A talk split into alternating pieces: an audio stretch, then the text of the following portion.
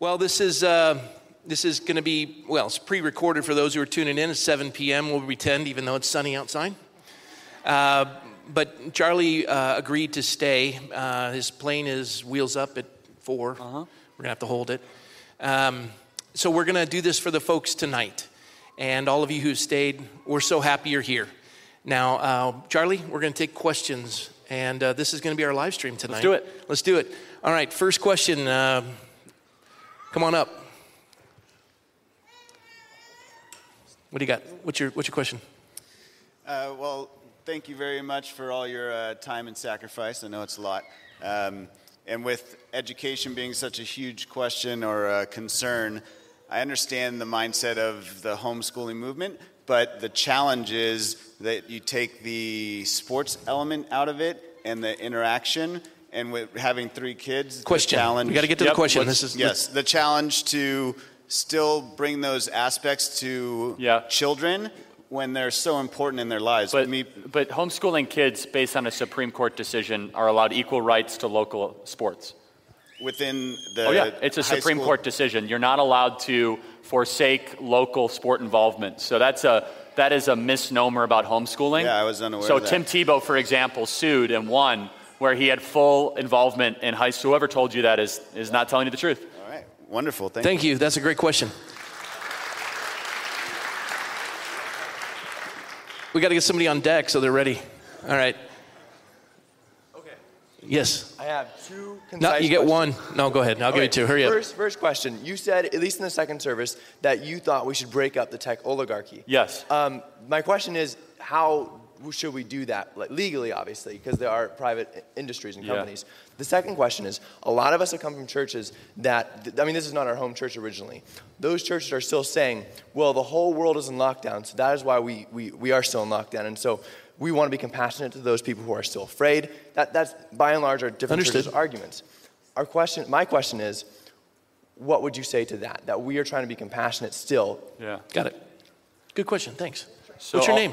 I'll start with the second one. I think liberty is incredibly compassionate because you're trusting people to make decisions. The beautiful thing about this church is no one forced you to be here today. And so this is not by government edict. I, I actually trust people enough to m- be able to congregate and worship God and wor- worship Jesus, and if they know their own risk tolerance. So there's nothing forceful about opening up the doors of the church. There's, it's incredibly, I think it's actually uncompassionate to close the church. That's my entire kind of prism that I look at these things through. So that's number one. Uh, number two, you're right there. As far as the tech companies, there's an 1890 piece of legislation called the Sherman Antitrust Act that allows us to break up monopolies wherever they exist. I want you to imagine if ExxonMobil controlled 92% of all oil production or oil distribution in this country. I would want you to imagine if American Airlines controlled 92% of all you know, air traffic where it came to domestic air travel. I want you to imagine if Fox News controlled 92% of all news media in this country. We, well, the, the, the, what I'm saying is, do you think that the left would allow Fox News to? Of course not. So why are we allowing Google to control 92% of all search results? This kind of standard of monopoly would not stand up in the face of any other company at all whatsoever. And so we have, we have the piece of legislation legally called the Sherman Antitrust Act passed by Congress. All the executive branch has to do is execute it. So the president has to instruct the Federal Trade Commission and the Department of Justice to do monopolization probes into Google, which Google will fail miserably. Uh, they should be test case number one. T- Google is not just a search engine company, they're a video company. YouTube. They're also a fiber optic company. They're a medical device company. They're a driverless car company. They have total and complete, and they're, they're also an education company. They're in almost every single classroom across the country, harvesting all of your data, and that's the most important thing. They are a human being control company, and that's very dangerous, and they should be broken up. Uh, and I want to, yeah, you can clap for that one.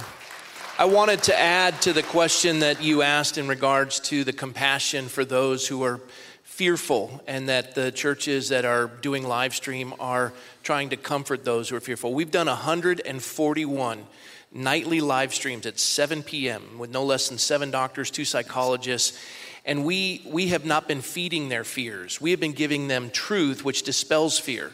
And I would encourage all those churches that feel as though they're compassionate, don't buy into the lie and the narrative. Whatever things are true, And even if it doesn't fit the narrative of, of the governor, stay with the facts and feed your congregation. These folks are here because they've tuned in and they are equipped and they're not afraid because they know the data. And I would encourage those pastors to do the same or just tune into ours and then go to church. It, whatever you want.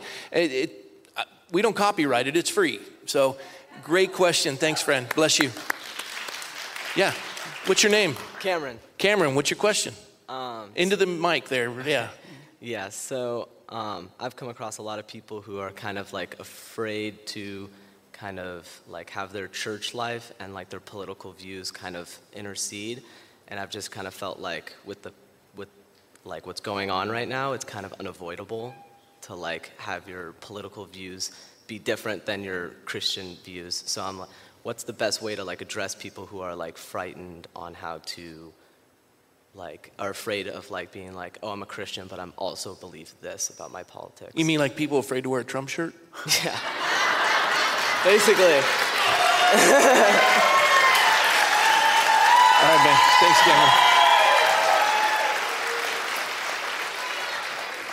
Uh, you know, there, there's two types of fear there's a reverential fear of God, and then there's a fear of man. And fear of man is a snare. And if you can, you know, the, the idea of, uh, you know, Aristotle said the highest form of community is politics because it combines morality and sociability. We, we should be prepared in season and out of season to give a reason on how people are to live together. And, and our faith has answers to every issue we deal with in life immigration, economics, business. It's all there. And so I would say equip yourself you'd be strong in that capacity. Listen to his podcast, listen to our live streams. I would go on to Hillsdale College, take their constitutional classes, go through the foundation of the fathers. That I mean, the Declaration of Independence class at Hillsdale is all free online. You you you get smart in that, yeah. no one will contend with you. Amen. You'll you'll you'll nail it. So.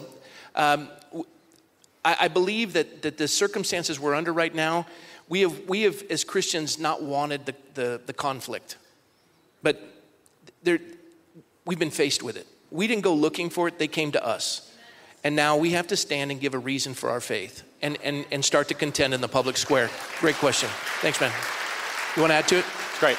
Oh, you didn't even get the answer from Charlie. And he said, Great, no, come on, add something. He came well, to hear you. Okay. No, I thought it was very complete. Yeah. Um, look, I mean, a lot, I get this a lot where people are trying to differentiate their views, and one should, one should inform the other. The faith and the spiritual should inform the political.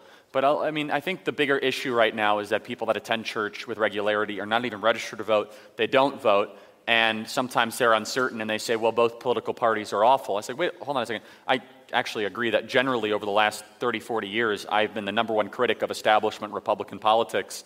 Uh, imaginable. I think that the Republican Party generally has been completely awful for the American middle class and for a lot of the things that I think the president is going about fixing. But if you think that, I think that there's something very questionably morally about living in a free society in the greatest country ever to exist in the history of the world. And we are taught to be thankful and grateful for things that are given to us, and then not contending for the preservation of that gift.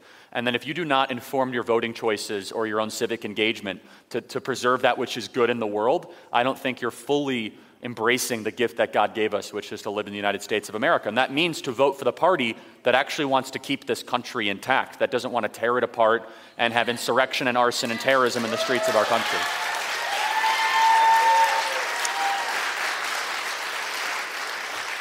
Good. Yeah, good answer. I'm going to give you an A. Okay. All right. What's your name? My name's Kyle. Hello, Pastor. Hello, Charlie. Uh, I have a personal question and then some ad- an advice question.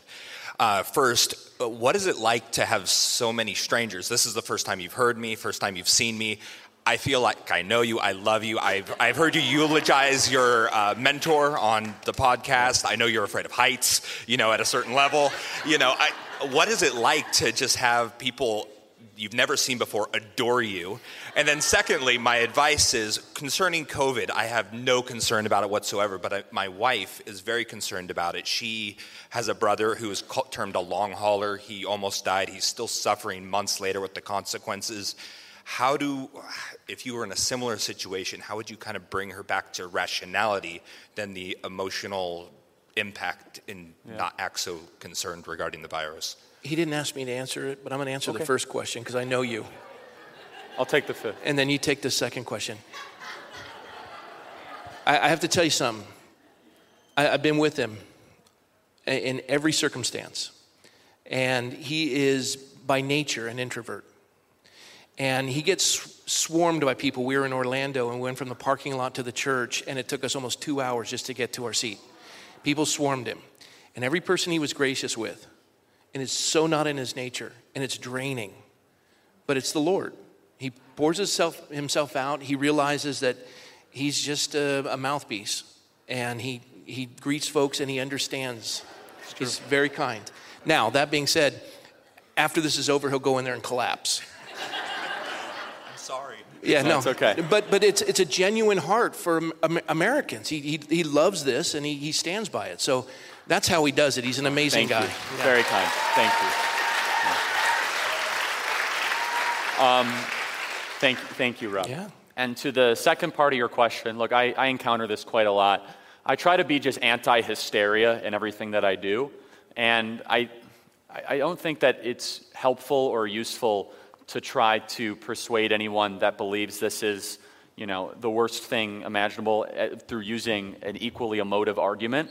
Instead, I think that really kind of lean on, on the questioning of what would make, statistically, do they engage in anything that might actually have equal or greater statistical harm for that individual? And what is not talked about, and I'm not saying this virus is the same thing as that, but every year we lose about a million and a half to 1.7 million people just in our country alone. I mean, death, unfortunately, is something that is part of the human condition, right?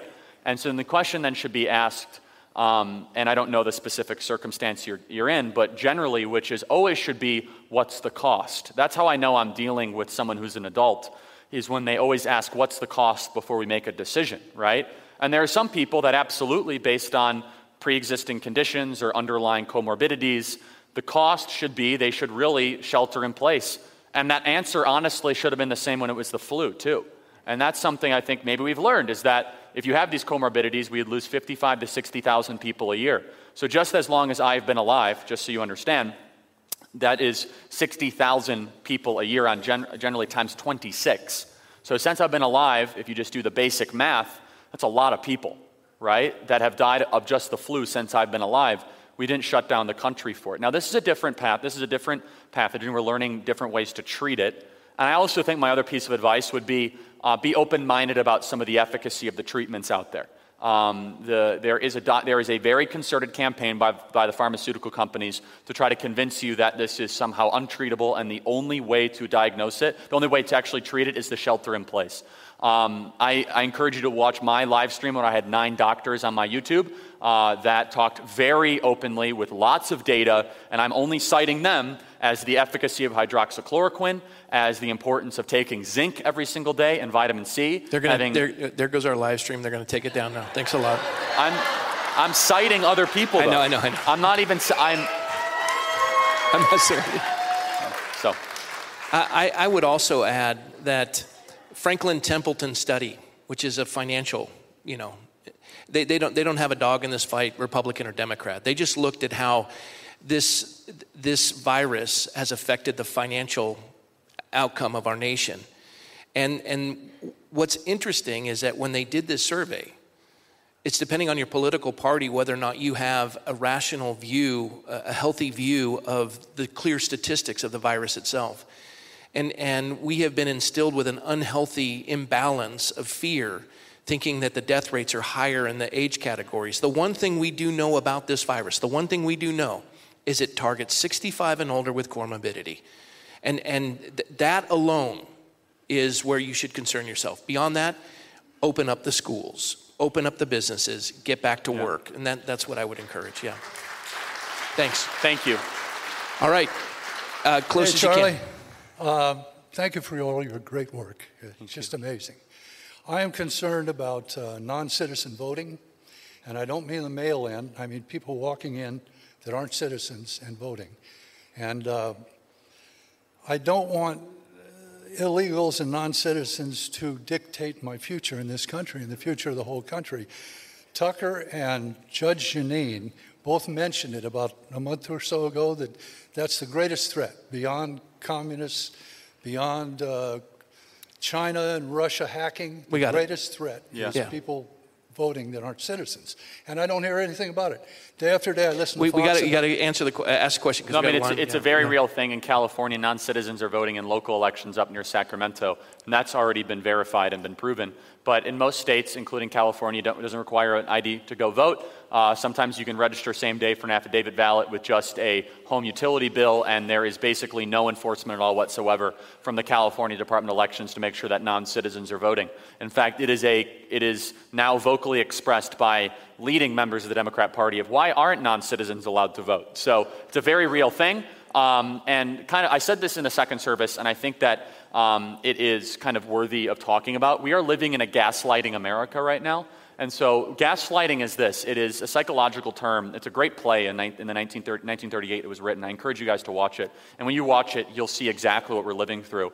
Uh, and it's a metaphor. So, gaslighting, it was a abusive husband with a wife where he, every night, uh, they used to, it was set in 1880s London uh, in order to get their lighting in their flat in London, they had a gas light that uh, the light at, in the evening. So every night he would turn it down by like one percentage and it would get darker and darker and darker. And the wife would challenge the husband, Why is it getting darker here? And he'd say, It's not, you're losing your mind.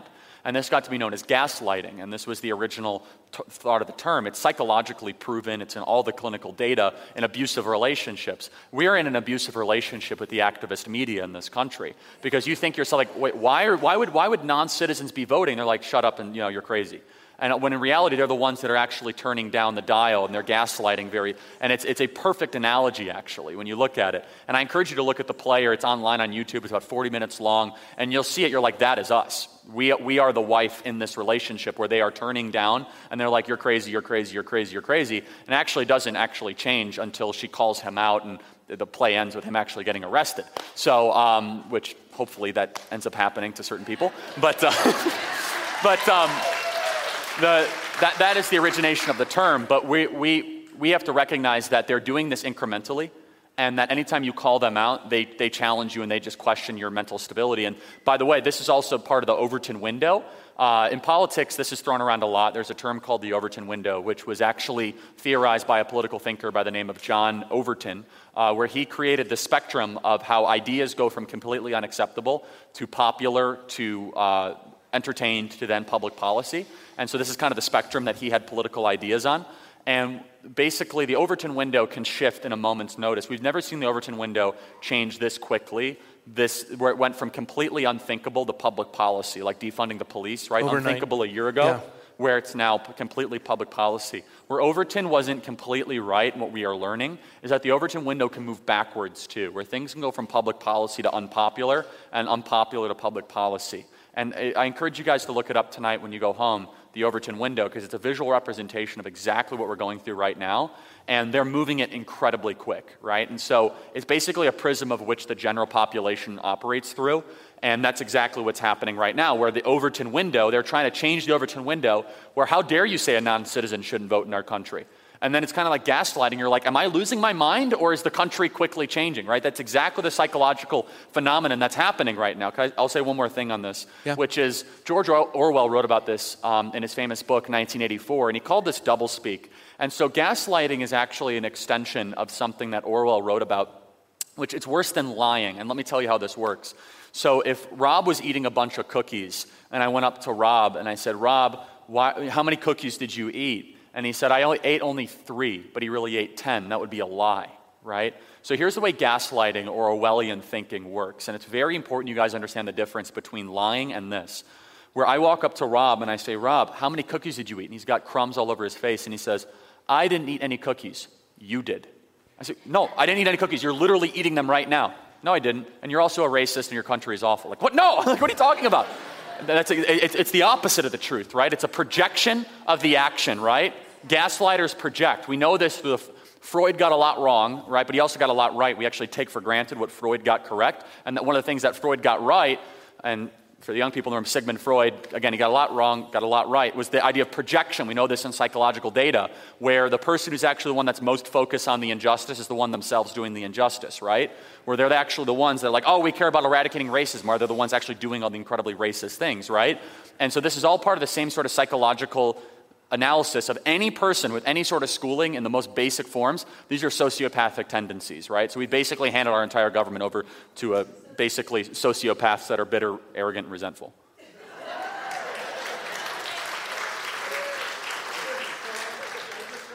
No, uh, no, no. uh, No one's doing well. I mean, we're talking about it, but look. Here's. Can I say one more thing Yeah, on yeah. this? So, he, he said, "Why is no one doing anything about this?" This is a constant tactic of the left, and I'm a student of the left. I don't say that lightly or jokingly. I study them. I fight them. I understand them. I read their literature. I read their philosophers. I know what they're going to do before they do it. I know how to defeat them, and I don't say that braggadociously because they have been defeated before. And this is the same sort of battle of light versus darkness. It's all the, very similar. It's harmonic in a lot of different ways. One of the tactics of the left is start as many different fights as possible that they distract the ambassadors of light. So, illegal voting, big tech fraud, collapse the economy, lockdowns, virus, media, schooling, transgender issues, where we become so unfocused that they know they're going to win like two out of 10 of those fights. And they disorganize the unity of the, tru- of the truth seekers. Does that make sense? There's so, you feel like there's so many fights, where do I focus on? And that's where I actually look at the hierarchy of the fights, where I'm like, well, the one that can actually solve five out of 10 of these is an open and active church, because that just happens naturally, right? So if I was looking at the hierarchy of it, if you solve the church, all of a sudden people are going to have moral order, they're awakened, and all of a sudden a lot of these things just start to disappear, right? And so you have, this is something the left is so good at. They're always playing offense. Rule number eight, I believe, of Saul Alinsky's rules for radicals is keep the pressure on and also pick more fights than you ever think you're going to win. This is part of their playbook. I, I would also add that the church does not have a healthy understanding of immigration because the left will come and say, "Don't we ca- don't we love the foreigner?" And they take they take the three they don't look at the three words in the Hebrew when it comes to those passages. We've done an entire study. You can go on to our live stream, an entire study on a biblical view of immigration. It's always about assimilation in the scriptures. But they're going to use your scriptures against you because you're not educated on your scriptures. So understand these things. And then, in the same regard, I would add the question for anyone who's concerned about um, illegals voting. Here's your question How many of you have helped register voters? It, it's, easy, it's easy to define the problem, but go do some work, Yeah. right? Hello? We got quiet in here. All right, you're up. Hey, Charlie, could you speak to um, how to meaningfully engage people through social media? I mean, you're, you are a professional. Uh, most of us are have either a- abandoned the platform or, or are trying to uh, have some sort of meaningful engagement in a sea of hatred. So I was wondering. If you Yeah. Could speak to So that. I, um, it's a great question. Meaningfully engage in social media. So I, I have a couple rules. By the way, by the way, he's probably one of the finest musicians in the Conejo Valley. Well. Does a youth orchestra, amazing guy. thank you for the question. Yeah. So one of the ways to meaningfully engage on social media, I have a couple rules with this, which is it's a bottomless pit of nothingness if you don't have proper restraints on yourself and the dialogue. Now, here's my general rule for everybody, which is um, I think that if you come across a piece of untruth that is on your feed, instantaneously engage with on the comment section of something that is true, and then completely disengage. Say nothing else besides that. So get your phrase right, and then just mic drop it. And dis- it, first of all, it drives the, dis- the, the, the people on the other side completely nuts because they're waiting for you to respond. It'll ruin their week. Um, not that should be your goal, but it's just it's just true. Um, and then, but then then you did your job to engage with it. Do not endlessly go back and forth in the comment section of Facebook or Instagram. Do not do that. But that's not to say don't leave that initial piece, that one piece of truth will almost be like the banner of the entire post. It will monopolize it. It'll be the centerpiece, right? And then you might be really tempted to re-engage. Don't, right? And so um, also just do not engage in ad hominem attacks and try to reduce your social media usage dramatically. Um, I tell people this and they don't believe it. I have between Twitter and uh, they don't they believe this part, they don't believe the second part. Between Twitter, Facebook, YouTube, and Instagram, if you count Turning Point and myself, it's about six and a half, seven million followers. Um, and if you count just the reach, it's hundreds of millions of people a month. I don't have those apps on my phone. I don't. People don't believe it when I say that. And it's been the greatest thing for me possible um, because I can think more clearly, I can consume my information uninterruptedly, and it's all negative. Once you kind of reach a threshold, there's nothing good for me out there. It's nothing but trolls and bad things and all those sorts of things. Now, I understand that you got, you know, you might be in a different position, but just try to reduce your time. And for young people in particular, for parents out there, um, get your kids off of social media. I mean, I'm glad I grew up in an America without social media. I think it destroys children. I really do. There, there is no reason, and and a lot of your kids will say, we need these, they, they, they don't. I mean, when they're 18, they can make their own decisions. I would forcibly take them off, their, off the TikTok, Snapchat, Facebook, Instagram, all of it. They'll be happier kids because of it. Uh, now, and this isn't alluding to you, please understand. Uh, in, the, in regards to trolls, this is open. Mike, we don't know who's going to come up, what they're going to ask. And, and places he's gone, they've come to kind of mess with him. So, welcome to church. And you're not the troll, but come on up. Welcome. I'm a little too short to be a troll. Yeah. Um, oh, come on. Um, Tall and handsome. Are you single? Because the girls are wondering. I am. Uh, that looks like a wedding ring, though. Sorry, go ahead. Uh, Charlie, what are your thoughts on supporting teachers that are fighting the cause in Love the classroom? It. Yes. Yeah, I mean, I, I, I completely I mean, supporting teacher. We should. The problem is that the way we fund education and the way that we kind of have our teachers in a pseudo cartel, the public sector teacher unions, it, the incentive structure is completely backwards. So good teachers are not paid more, and bad teachers are not fired or terminated. Um, and so, look, there's so many good teachers out there. We need to support them. And I, I believe that teachers are modern day heroes. And I think yeah. parents should be teachers first and foremost. And any school you send your kid to should only be self reinforcing, be reinforcing everything you're already teaching at home. It shouldn't be contradictory or it shouldn't be opposite, right?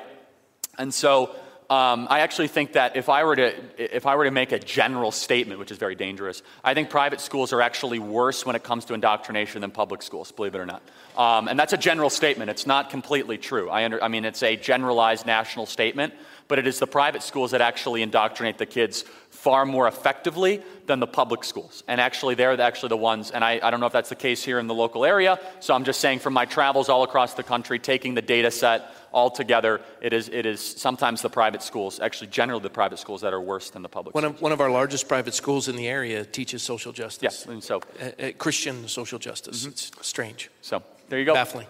Yes, sir. Self contradictory. Hi, Charlie. Thanks for coming. Yeah. So, in the massive ex- escalation of every, all the craziness that we've seen in politics and society over the last, well, since you jumped in the fray, even in the last six years, what has it done for your faith personally? Yeah, I mean, it's a look. If, Thanks, Rob. If you're in this very dark part of the world of politics, it challenges your faith quite a lot, and it challenges a lot. I mean, it, by definition, I mean, it, it definitely has been a positive to get to know Rob and other pastors. I mean, I'm going to be honest, I say this a lot. It was hard for a couple years when I received nothing but condemnation and repudiation from pastors, like nothing from it. It made me just kind of question not my faith, but like, what am I doing? I mean, maybe I'm doing the wrong thing. Maybe I'm like opposing Jesus, you know, because I, I mean, there is an, just so you guys know, and I know some of you guys are aware of this and some of you are not, there is an entire quadrant of Christianity that thinks I'm like the worst thing that has ever happened to the faith. And that's fine, they have a right to believe that. Um, but until I found Rob, I was kind of like, I was just kind of alone. I, I, thought like, oh, maybe we're, you know, what's going on here? I don't know. And then, you know, Rob was like, oh no, you actually should speak at my church. And I was like, I don't do that. I was shocked. I was shocked when he said he's he's never been invited to speak at a church. Yeah. No, I like, said I'm like I, don't do that. Like I was like I I'm a. He's like Rob was gracious enough to open the platform for me. Um, so that, that, that kind of should give you an idea of American Christianity. Um, but my faith has definitely strengthened um, since meeting people like Jack Hibbs and Pastor Rob and Ken Graves. And, um, and look, it's, it's all just a matter of perspective, right? So, kind of what stresses me out now won't stress me out five years from now. And it definitely, you know, like the little, the big things five years ago aren't like what the big things are today. But I mean, look, it definitely takes, I mean, there's no real sugarcoating it. People say, well, you know, I want your life. And I'm like, well, maybe you do. I'm very happy. I'm full of, you know, gratitude. But I mean, it's traveling 340 days a year. It's getting five hours of sleep a night, doing two podcasts today, being in a new city all the time, and having every journalist of every major media outlet talking to every person you've ever communicated with since the age of nine years old, trying to pathologically destroy your life, getting death threats against your family, the FBI having to be called because of Antifa coming against all of your loved ones, you know, not being able to go to college campus without a Nicaraguan small army that could overthrow a you know, dictatorship. Seriously, it's like a standing army I have to go with. I'm not complaining, by the way. I'm just saying that, you know, that, that tests you. It really does. Um, and so that's why I'm actually comforted to come to a place like this where I'm not, you know, having Molotov cocktails thrown at me. Well, there is a, there is a small Nicaraguan army protecting the no, fellowship now. So, but hey, the answer it is my faith has, has really grown, and it's grown because of the trial. So I, I consider it a blessing.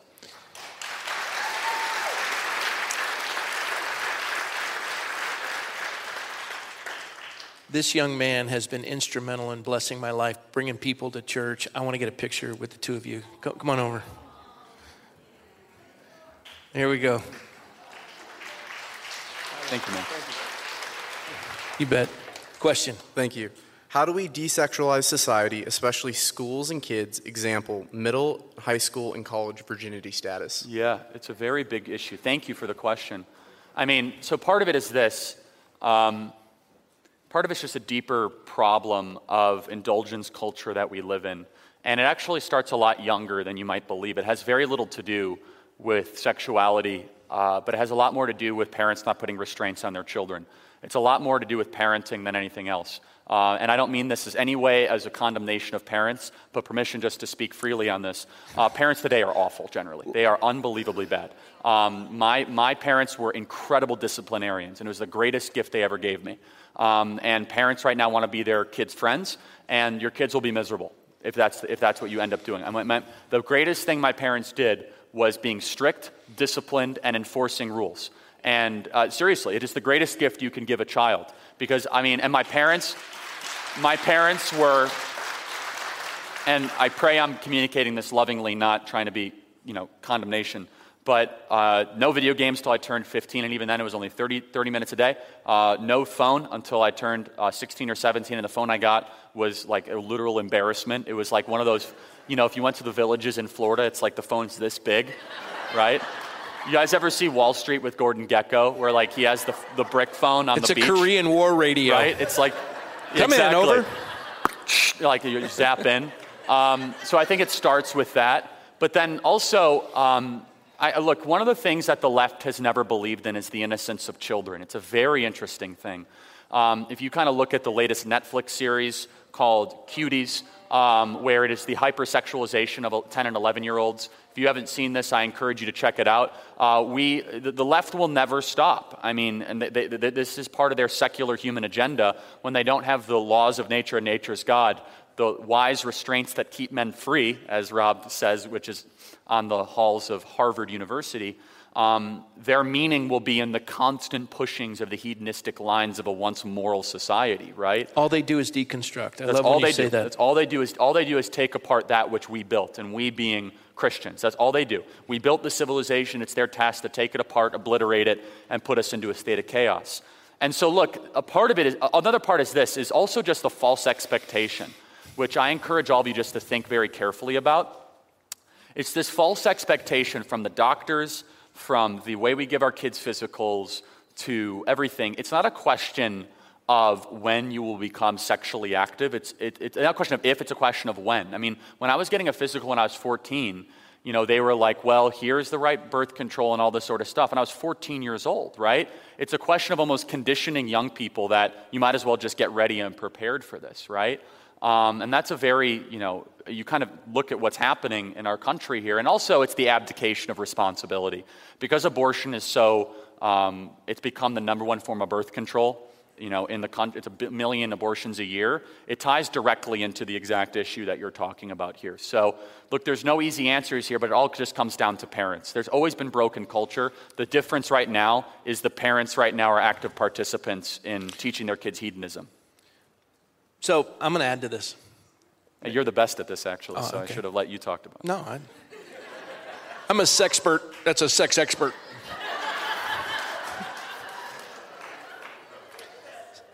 Sex is an expression of intimacy, both physical, emotional, and spiritual. And, and God gave it to mankind. And, and, and, and the idea is if you, if you go to the physical first, you got to spend the rest of your life trying to phys- figure out the emotional and spiritual side of it. And, and if you enter into that and you've had no, no intimacy as far as dialogue and, and knowing the person as a friend, you're going to get through the trials of life and wonder who is this I'm with? This is, this is an enormous gift from God. And if you invest in someone's life instead of looking at them as, as, as physical pleasure, and the idea is you look at people like objects and you just want something from them. The idea of, of living on this earth is laying down your life. And as you serve one another and you get to know one another, then you start to have that understanding. And then God calls you to each other. And He gives you an expression of that. We, we've destroyed that. We, we start with the physical first. And then we don't know each other. And it's all self indulgence. Everyone's just an object for us to go from one to the next. And it, it just ruins the intimacy of humanity and the opportunity to connect and, and build lasting relationships that survive trials. That's why we just have, you know, divorce everywhere. No one knows how to serve one another. And, and sex, sex is what can I get? Love is what can I give? And, and this, this destruction of that gift from God, it, it's, it drives mankind. I mean, the four most intense drives of a male adolescent is air, water, food, sex. And they would give up food and probably water, and if they could, air. but the interesting thing is, and I'm almost finished, the interesting thing is, you can't do without air, water, or food and live. You can do without sex. So, why would God take the fourth most intense drive we possess as men and say, you know, wait? And, and, and the male sex drive peaks at 18. They say a male adolescent has a sexual thought every 15 to 18 seconds. You know, I got to go to history class. Oh, you know, whatever it is. is but why? Stay with me. Why would God? Why would God take? Why would God take this sex drive and say to the man, wait. I remember I was in a public school. Young kid said, and, and I couldn't invoke God in the public school. He did. He goes, Why would God make me that way? Fourth most intense drive and say, wait. Is he cruel or something? And I looked at the kid, I was thinking, yeah, that's what I think, yeah. but I told him a story at the beginning about a, a pastor who, the very first time he'd ever kissed a woman romantically, and the very first time his wife had ever kissed, kissed a man romantically was at the altar on their wedding day when they said, I do. The very first uh, sexual experience was when they crossed the honeymoon threshold. Everyone's like, what's that? And they didn't worry about sexually transmitted diseases or any, you know, comparisons or anything. And, and he, he said, this kid says, why would God make me that way and say, wait? I was struggling. And you, you, you commented about James. If any man lacks wisdom, all he need to do is ask of God. God will give freely to him. So I, I'm, I'm saying, God, I don't know how to answer this kid. Help me. He says, ask him about his dad. I go, tell me about your dad. Is he a good guy? He goes, no, he's a jerk. All the girls thought this young kid in the class was really handsome. They were all laughing, giggling. And he actually said, why wouldn't you test drive a car before you buy it? And all the girls giggled. And, and, and I said, Tell me about your dad. And he says, He wasn't a good guy. He divorced my mom. He was a jerk. I said, Okay. And I'm like, Why was I asking him that, Lord? He said, Tell him about Jeff. Jeff was that pastor I was talking about. I said, You know what? That guy was telling you about Jeff? Yeah. He works a 60 hour work week, still comes home, and the best part of his day is with his family. I, I was watching football with him. Raiders were playing. The score was tied. They were within the 10 yard line getting ready to score. His wife comes in with groceries. He turns off the TV and helps her in with the groceries. I'm like, dude, the football game's on. His two year old comes through with a dirty diaper, like parting, Moses parting the Red Sea.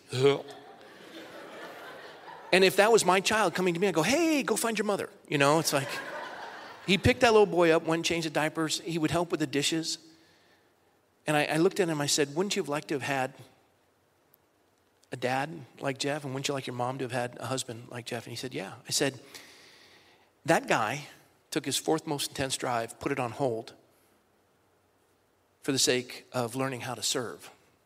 You want to be great? You deny yourself. Why? It's an expression. We've lost that. And it's time we start enveloping that and embracing it again. Long answer. Next question.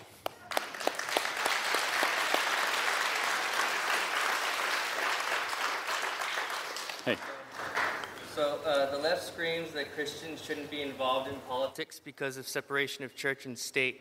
Is that in the Declaration of Independence? No, no, it's not. No, it uh, was written by Thomas Jefferson. Great question. Um, in 1803 to the Danbury Baptist Convention. Yep, right? Danbury Baptist Convention. Ma- Massachusetts. Invisible wall of separation. Look, the, the, the idea of religion is expressly put in two different parts of the U.S. Constitution uh, the Establishment Clause and the Free Expression Clause, and they're actually completely different.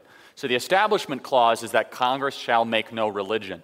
The idea of this at the time was that there wouldn't be a national church similar to the Anglican church, like an Episcopalian church or a Catholic church. It was this idea of we don't want a specific sect or denomination of Christianity to then rule over all the colonies. It was never a question of whether or not the country would derive its uh, principles or its ideals from Christianity. Now, the founders actually rejected, and Rob will second this, this idea of dominionism. They actually wanted a pluralistic society for, I think, a couple different reasons. One of it being pragmatic. They wanted people to have the freedom whether or not to go to church or not. Um, they did not want to have it to be compulsory or part of the national citizenship. I actually think it's more effective that way. I actually think that Christianity operates best when it is not run through the state. I actually think Christianity is at its best when it's through private means outside of the state, and it's Christianity that is influencing the state, not the state that is influencing Christianity. I could make lots of arguments for this, but I actually think that a lot of Europe, over time, the more it embraced this kind of state run church, Italy in particular, over the last 150, 200, 300 years, I actually think it creates almost a rebellious nature of, against both the church, not the state, and people then actually find more comfort in the stability of the state and not in the church. I think the founders actually understood that. I also think morally they had a problem with this idea of trying to blend the two together. I think they, they but the idea of separation of church and state, I think, gets completely wrong. And Rob can talk about this better than even I, much better than I can but I'll take it from a different perspective. That I think it's done by the atheists as a reason by saying there should be no references to God and no even like no I, no idea recognition of the liberty giver at all whatsoever. And that is completely incorrect. It's nonsense, actually. Every single founder recognized a higher power in one way or the other. Ben Franklin had a different interpretation of that from George Washington. George Washington was an Anglican. Ben Franklin would probably be more of a deist. But they, all of them, recognized what was in our birth certificate, the Declaration of Independence, laws of nature, and nature is God, which is this government was a recognition of natural rights, which it, it, this, is not a, this is not a small conclusion for a civilization to recognize. It was the first civilization founded from nothing of the recognition that the state was actually less important than the rights that we get from God. And so, this idea of separation of church and state is, compl- it's, not, it's not found in our founding documents at all whatsoever. It's not found in any of the, the literature that actually inspired our laws. And more importantly, I think that it's used as an excuse to try to make atheism the state run religion of the United States of America, which is kind of the path that we're headed on right now. Yeah, secular progressivism is a religion disguised as a political movement. And, and uh, when, they, when they ruled with the separation clause and then they removed prayer from schools and they, they, they basically voted in favor of uh, promoting um, godlessness. So, so now religion has been put on the back burner. And that's not how, for, for over 200 years, it was always interpreted that you keep the state out of the church, not the church out of the state. Mm-hmm. That's how we operate. And, and, and that is our convictions when we legislate. And then the church bought into it, where we no longer engage in the public square and the pulpit say that politics is dirty. Yeah. And I always say to those pastors, so, so's the church. What, what, how's that an excuse? Yeah. Well, I'm tired of voting for the lesser two evils. Unless Jesus Christ is running for office, you'll always be voting for the lesser two evils. You must engage in the ecclesia, the public square. And so that's critical. So, Great. Yeah, amen. Next question. Uh, we got 11 minutes before it wheels up. We got to get you. Hi, Charlie. I've been uh, I've been following your politics since 2016, wow. and I think we've all been watching the evolution of American politics here. You talked about the Overton window earlier. Yeah. 10 years ago, it was a perfectly normal thing to say that there's such a thing as a man and a woman and that you shouldn't put eight year olds on hormone blockers. 20 years ago, it was a normal thing to say that those two people should be married. 30 years ago, it was a normal thing to say that we shouldn't be destroying a million unborn lives every single year. So it seems that every time we have a, sh- and right now we're in an Overton window shift, I truly think. Uh-huh. So it seems at every point in American history when there's a challenge, it starts to move leftward. How do conservatives simply dig, the, dig a line in the sand, dig in their heels, and say this much and no further? I think we're doing that right now. That's true. Yeah? Yeah. We'll keep it. Well, also, this is this is a very, very, very good question. It's a deeper question too, And, so articulately put. I mean, yeah. solid. Sorry. One, one, of the, one of the last of the systemic philosophers uh, who actually created a new system of thinking, Hegel, uh, actually tried to solve this question, what he called the Hegelian dialectic. And this actually, he could probably be the only thinker that was responsible for both the Soviet Union and also 1930s Germany.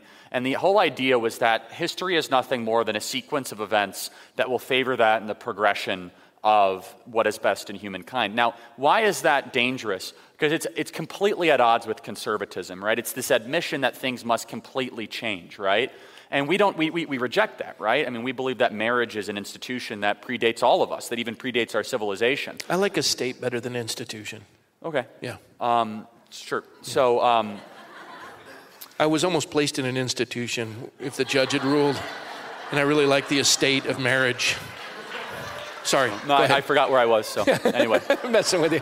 I'm sorry, Charlie. No, it's okay. I, No, I was I'm just I'm being yeah, funny. it's all good. Finish. You so, got it. Um, anyway, so yeah, it's uh, it's constantly going in that direction, and conservatives uh, generally don't play offense because we're um, we are way more apathetic than the left, and uh, you know, opening this church should have been like one of the least controversial things we should be doing.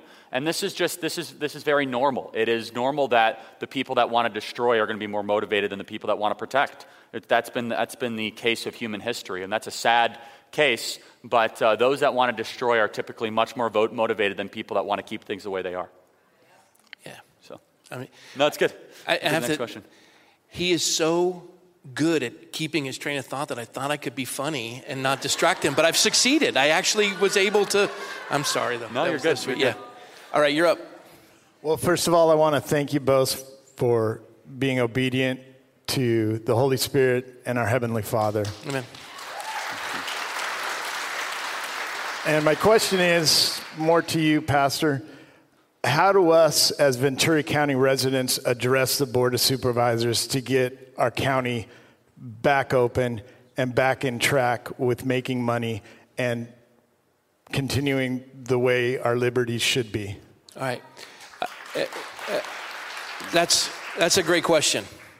I don't want to see your hands, but this is before you and the Lord. How many of you have written a letter to your supervisors telling them to open the county? And how many of you have asked your neighbors and your friends? How many of you have made phone calls to your supervisors? How many of you know them by name? I'm not asking for hands right now, just challenging you.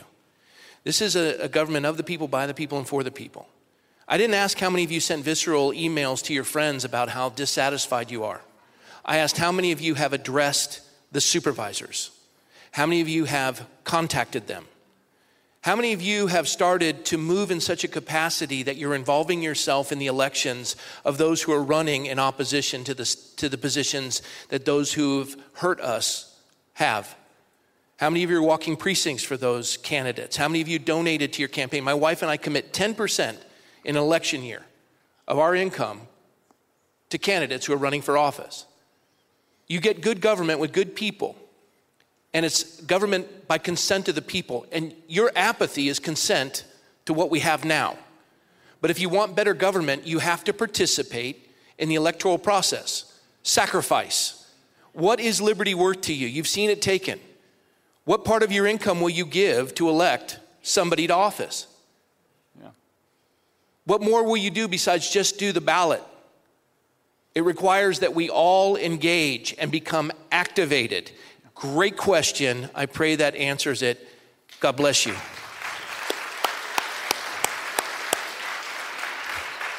Hi.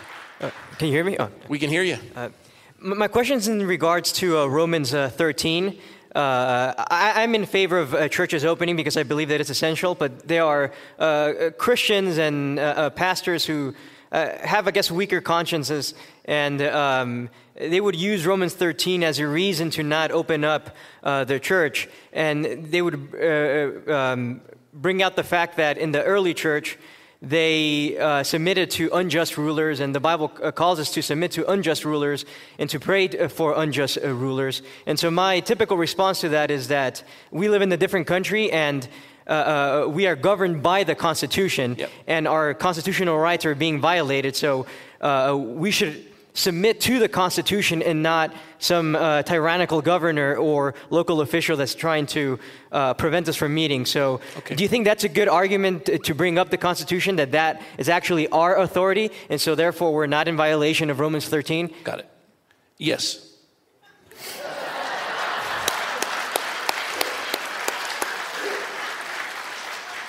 His, po- his point is well taken. Romans 13 in this nation the authority in Romans 13 is found in the first three words of the preamble we, the people. It is our right and our duty that when they violate the Constitution they've sworn to defend, and the only purpose of government, according to our Declaration of Independence, is to protect these inalienable rights life, liberty, and the pursuit of happiness, among many. When they violate that, it is our right and our duty to push back and to hold them accountable. Incrementally, we've been asleep by apathy and ignorance. While they've taken over our schools and our cities and our state governments and our supervisory boards and our health commissions and everything else. Because along the line somewhere, we decided we were not going to participate. But from here on out, you look at your kids and your grandkids and you look at them and you say, you know what? You're not worth it. Now, 244 years we've been given this gift, but on our watch, we're just polishing brass on the Titanic, and the Lord's coming back. We're going to get raptured. It's, it's prophesied. Do not use the scripture to justify your apathy.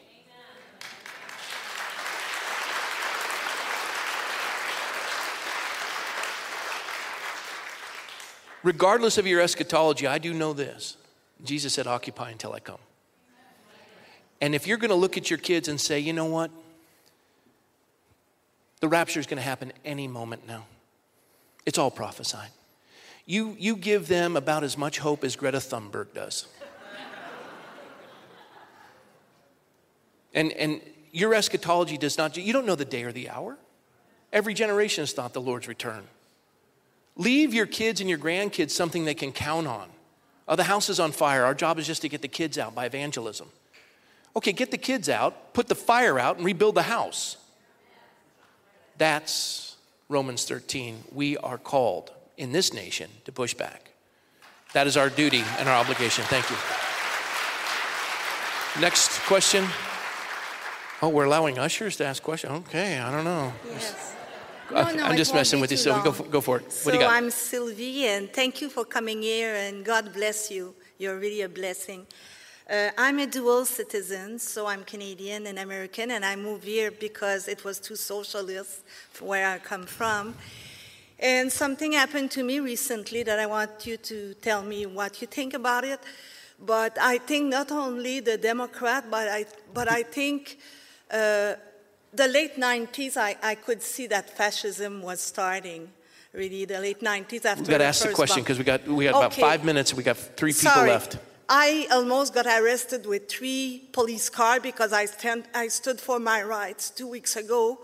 Now I'm uh, with uh, government agencies. I receive uh, a bill of $20,000 from the California that I already paid. And uh, I'm waiting for a charge against me by the government. So don't you feel that there's a danger now from our bureaucrat that they abuse power? That's my question. Hang on. Lord, thank you for Sylvie. And we ask, Lord, your provision, your blessing upon her. And Lord, we just thank you that she's a part of our fellowship. And we're going to we're gonna bless her. We'll take care of her. But Lord, we are tired of a government's overreach that has just done this. And here we have before us a widow. And the, and the government is just dumping on her. So, Lord, please, just let it stop. Let people push back. Bless Sylvie, we pray. In Jesus' name, amen. Thank you. Yeah. Thank you. Th- that, that, is a, that is a normal example of what happens when we let it happen. So you have 200,000 people that go in the streets and march in defiance to county ordinances. They loot, they commit arson, but they go after the law abiding. That's exactly what's happening. And They, it's gonna they went keep after hap- the gym. They, Yep. They've gone after Sylvie. It's, gonna- awful. It's it's because we're letting it happen. yeah. So, Charlie, I have a question for you for Gen Z. Are you optimistic for the future of my generation leading this country and us leading it in the right direction? Heck yeah. And then the other question is if we do go back to school, what is your opinion on a mandatory vaccination for COVID 19? And should we trust the government to do that? Needless to say, I'm not in favor of not in favor of that, obviously. Um, and the fact that mandatory no exemptions at all, that's exactly where they're going for all this. Um, and so, look, the um, Gen Z is probably going to be much more conservative than the millennial generation. And but you know, look, the the issue right now when it comes to this kind of generational component is I'm actually much less worried about the political side of this. I, I think we are going to have such systemic issues with this generation because of what we've done to them. And no one's taking responsibility generally. You guys are, but I mean, we have done, this is one of the most immoral things a generation has ever had to endure. And ba- few people are speaking out against it, and m- almost everyone's okay with it, if not supportive of it. So um, I'm, I'm worried that this will be the most this will be a generation with problems that no other generation has had to endure. Different, right? And it's different than going off to war in World War II. That was heroic. But now we are basically committing civilizational suicide, is what we are doing. So um, I am optimistic in the sense that I think a lot of people are, are changing their focus and orienting towards things that are correct. And um, this will be, the, the, your generation will be won and lost on the decisions of people that are a couple generation, two generations ahead of you, whether they want to actually leave a country for us or not. And listen, keep fighting. Yep. One man in God constitutes a majority. And if I if I knew if I if I knew at your age what I know at 56, I'd be formidable. And I'm telling you right now, you are formidable. Light it up. Bless you, man. Last question. Hello. Hi, Charlie. Hi, Pastor Rob. I told Pastor Rob last weekend I found this church because of your podcast, and I Oh, told wow. you the same Awesome. thing. Cool. So, she comes thank all you. the way in from is it Holly? Century City. Century City. Wow. Yeah, yeah, yeah. So after five months of eating bacon in my pajamas, I got to put real clothes on today. Thank you. Um, we talked a little bit about uh, engaging in meaningful conversation on social media, and I'm here to ask about doing so in the workplace. I work for one of the large liberal universities in Los Angeles, and I have had to bite my tongue on more than one management and leadership call where they openly bash the president, openly bash Republicans, and would probably be really freaked out to know that I'm at church with no mask on hugging people that I don't know. So. What say you when I hear these things? So look, things? this is a, this is a question I get a lot, and um, people say, "Should I speak out?" and all this. Well, first of all, I think before you make that decision, you have to be very okay. You have to be okay with the cost, which is you very well might lose the job just because you just asked this question. And we'll hire you here. Yeah. So. And and so look, um, but yeah, this is something that they've done really effectively to us, which is they're holding millions of conservatives hostage right now. Millions. I get emails like this, like you wouldn't believe, where they're like, "I work here, I work here, I'm afraid to speak," and all that. And that shows just how dominant they are. And so, if every single one of us spoke out simultaneously, they wouldn't be able to control it. Um, but they have conservatives in a state of perpetual fear, and they're holding us hostage. One of the things that I thank God every day for is I can actually speak my mind. It's my job to speak my mind, right? Um, but not everyone has that kind of freedom. Some people are really so the question the question is this is are you willing to lose your job for speaking truth? And uh, that's only you can answer that question, right? And the same should be said for every young person out there. They say, "Well, I don't want to get a bad grade." That, okay, if that, that's fine. By the way, if getting a good grade rates higher in your value system than speaking truth, then that is exactly the right answer. I'm not one to tell you that, right? I wouldn't make that decision, but that's I'm, I'm trying I'm, I'm trying not to say specifically what you should or should not do. Um, but it's of my opinion that and the civilization can't continue if we just continue to be quiet. Like it's just that simple. Like this thing is going to fall apart very quickly if we just allow what is happening right now uninterrupted for another two years. We're not going to like where this leads. I mean, if, if it's that long, regardless of who wins what election or what point. That's why exactly what Rob is doing for people to speak out, gather, and awaken is so important. And so, if every single person watching this right now and just in this room was louder than ever before and more confident, they wouldn't be the, the, the, bad guys, if you were, the left, they wouldn't, be, they wouldn't know what hit them. Um, they are counting on our silence and they are counting on us being perpetually submissive to them. And I say no more to that. Amen.